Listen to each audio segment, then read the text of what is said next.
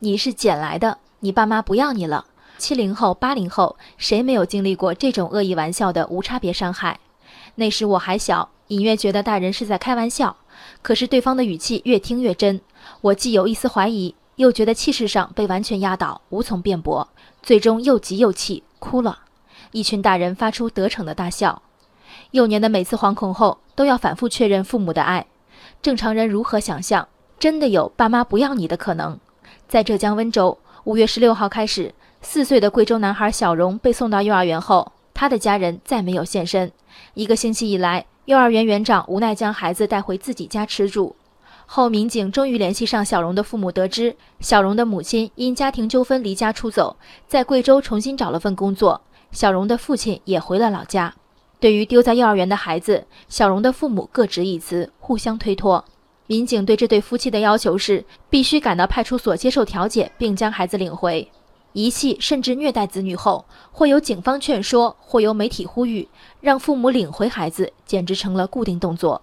二零一四年十月，一名两斤多重的早产女婴在哈尔滨一居民区垃圾箱里被人发现。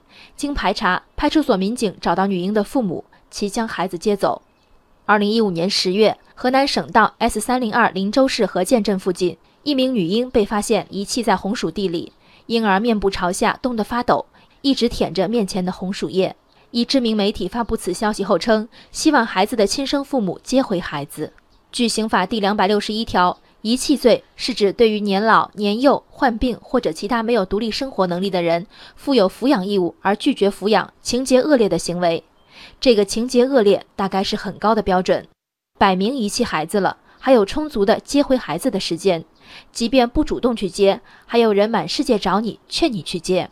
遗弃孩子明明涉嫌刑事犯罪，却往往能得到社会不正常的理解和宽容。丢了宝贝捡回来，宝贝还是宝贝。如果你丢的是垃圾呢？捡回来难道垃圾就成了宝？无数人把孩子当宝，但对于四岁男孩小荣的父母，小荣大概就是一只碍事的废纸箱。这样的家庭真的适合将孩子再扔进去吗？遗弃。恶劣至极，但对被遗弃的孩子，比被父母视为草芥更糟糕的是遗弃未遂。命运已借父母罪恶的手将孩子推出火坑，如今的舆论环境却一次次呼吁孩子回头。何必迷信血浓于水？与其贪恋没有人性的血缘，不如选择陌生的爱。你的儿女其实不是你的儿女，他们是生命对于自身渴望而诞生的孩子，他们借助你来到这世界，却非因你而来。他们在你身边，却并不属于你。孩子从来不是谁的私产，遗弃之罪本来不该借亲情之名洗白，犯罪就是犯罪。